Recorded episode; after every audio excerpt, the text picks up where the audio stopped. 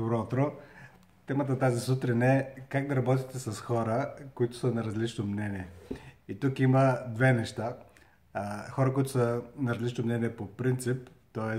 винаги, или хора, които са на различно мнение за конкретен казус, за, в конкретна ситуация. Ще разглеждаме, всъщност по-интересен е първия казус, тогава, когато хората по принцип са, не са съгласни, т.е. по принцип отиват в състоянието, в което поставят под съмнение. Т.е. може би те са гласът на мъдрия критик, от който има нужда във вашия екип или от който вие самия като ръководител на екип имате нужда, но под една или друга форма може да го заглушавате. Къде е осъзнато, къде е неосъзнато. Темата на днешния епизод, 9-10 минутен епизод, ще бъде върху това по какъв начин да използвате енергията на хората, които не са съгласни с вас, които са на различно мнение и особено с хората, които по принцип са на различно мнение, защото тяхната енергия може да бъде много полезна и въпросът е тогава, когато е необходимо да взимате решение, не то да бъде винаги и само с цената на консенсус, т.е. на всяка цена всеки да бъде убеден на 100%, това е почти невъзможно, особено за големи екипи, поради много причини и, или по-скоро може да използвате и да валидирате, т.е. да бъдете открит за гласа на разума, който може всъщност да се проявява през гласа на хората, които с по-критичен поглед. И тук естествено парадокса, ако приемате нещата лично, а, може да превърнете всъщност тези хора, които могат да ви бъдат най-добри приятели и, и да ви казват истината, е всъщност да разчитате на тях тогава, когато искате а, независимо мнение може да ги превърнете в по-скоро в, не в приятели, а обратното на приятели, тогава, когато трябва да вземате решение, ако, ако ги приемате нещата лично. Но ако не са лично, а тук е парадокса, за който споменах, че в работата всичко е лично и нищо не е лично. И двете неща са ва, а, валидни, и двете неща човек е а, необходимо така да си ги въпреки че са противоречащи, да се ги събере в главата и да живее и да работи в зависимо от мястото, а, кое е най-полезно в момента, да приема нещата лично или да, да, или да приема, че нищо не е лично.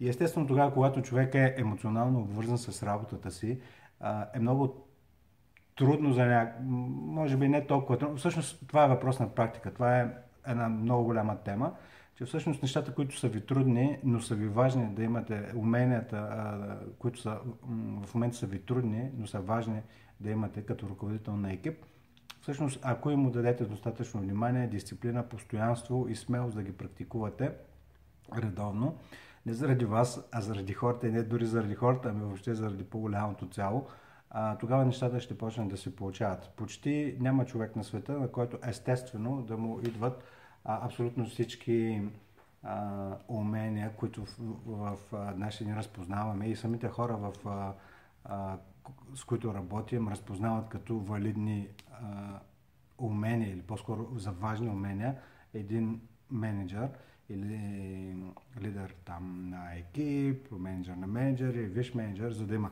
И ще ви дам конкретен пример, който може да осветли много неща през последните няколко месеца почти във всеки един тренинг, в който стартираме, а тренингите винаги са почти 99% за развитие на менеджерски умения. Винаги питам хора, винаги в продължение няколко месеца питам хората, а, кое е най-важното качество или умение, което е важно вие да развиете на максимум, за да сте успешен в позицията, на която сте. И се много интересни отговори, защото и ги пускам хората да, да обменят мнение с цялата зала. И след това, т.е. всеки да каже кое е според него, за него е най-важното лидерско или менеджерско умение и човека също него да каже. И така, като се сподели с 5-6 човека, се сядат и събираме на влепчата какво всъщност излиза от цялата група и много интересно как за едни хора казват, за да бъда по-добър менеджер, трябва да бъда по-търпелив. И колегата му до него, или през едно-две места, каза, за да бъда наистина успешен, не трябва да съм толкова търпелив, търпелив колкото съм в момента. Така че, това просто го казвам като пример, в който да осветли това, че няма едно или две най-важни неща. А, може, може би има, но той има едно или две най-важни неща за конкретния човек, за конкретната ситуация, ако щете за конкретния период или за конкретния проект. И това е красотата всъщност на, на менеджмента, че човек а, така изслед, изследва и изследвайки и развивайки тази адаптивност, какво е необходимо да развие в конкретния момент за конкретния проект в себе си, всъщност обогатява и създава една а, закръглена, англичаните казват well-rounded personality, което добре закръглен на персоналност не, не звучи много добре, но всъщност човек, който а, е, така, не просто е запознат, а е преживял и усеща какъв е целият спектър от качества. Едновременно да, да бъде загрижен, грижовен дори а, за екипа си и в същото време да бъде изискващ. И тук, в рамките на този епизод, въпреки че вече стана 6-та минута, а, съм ви подготвил една книга. Тази книга се нарича Защо великите лидери не приемат да за отговор от Майкъл Роберто на издателство Класика и стил. А, споделям книгата не за да, за да ви я препоръчам да четете, защото в нея тя е на така малко тежичък академичен стил, а, но най-вече заради заглавието. Всъщност, ето така, ако не блести, че всъщност а, този човек а, идентифицира, той е преподавател в някои от университетите на Айви Лигата и нали, това съответно му се отразява на академичния стил, но всъщност това, което той идентифицира, че менеджерите, добрите менеджери в неговия ресърч, който е направил, са тези, които проактивно а, търсят и стимулират хора, които не се съгласяват с тях. Не само ги стимулират, а всъщност искат да се заобрят, защото те са си достатъчно центрирани и егото им е достатъчно голямо, нали, да наложат мнението си тогава, когато наистина много вярват. Но тези, които а, избират да се съгласят с, да се заобградят с хора, които не са на тяхното мнение, всъщност са по-успешни. А, да се заобградят с такива хора не означава да, ги, да се съгласяват. Това е много важно и непрекъснато се прави тази грешка, която води а, до анализис, парализис, че всяко едно решение трябва да бъде взето с консенсус. Не, няма такова нещо в зависимост от а, компанията, естествено, но не може голяма, в голяма компания всяко едно решение да се взима с 100% консенсус или съгласие на хората. А, това, което е необходимо, всъщност, на, на някакво ниво решението винаги се взима от един човек. И това е човека, който, ако не се случат нещата както са планирани, ще го заболи най-много. Така че, а, вече негова отговорността на този човек, който носи крайната а, отговорност, да се да съгласува с всички останали.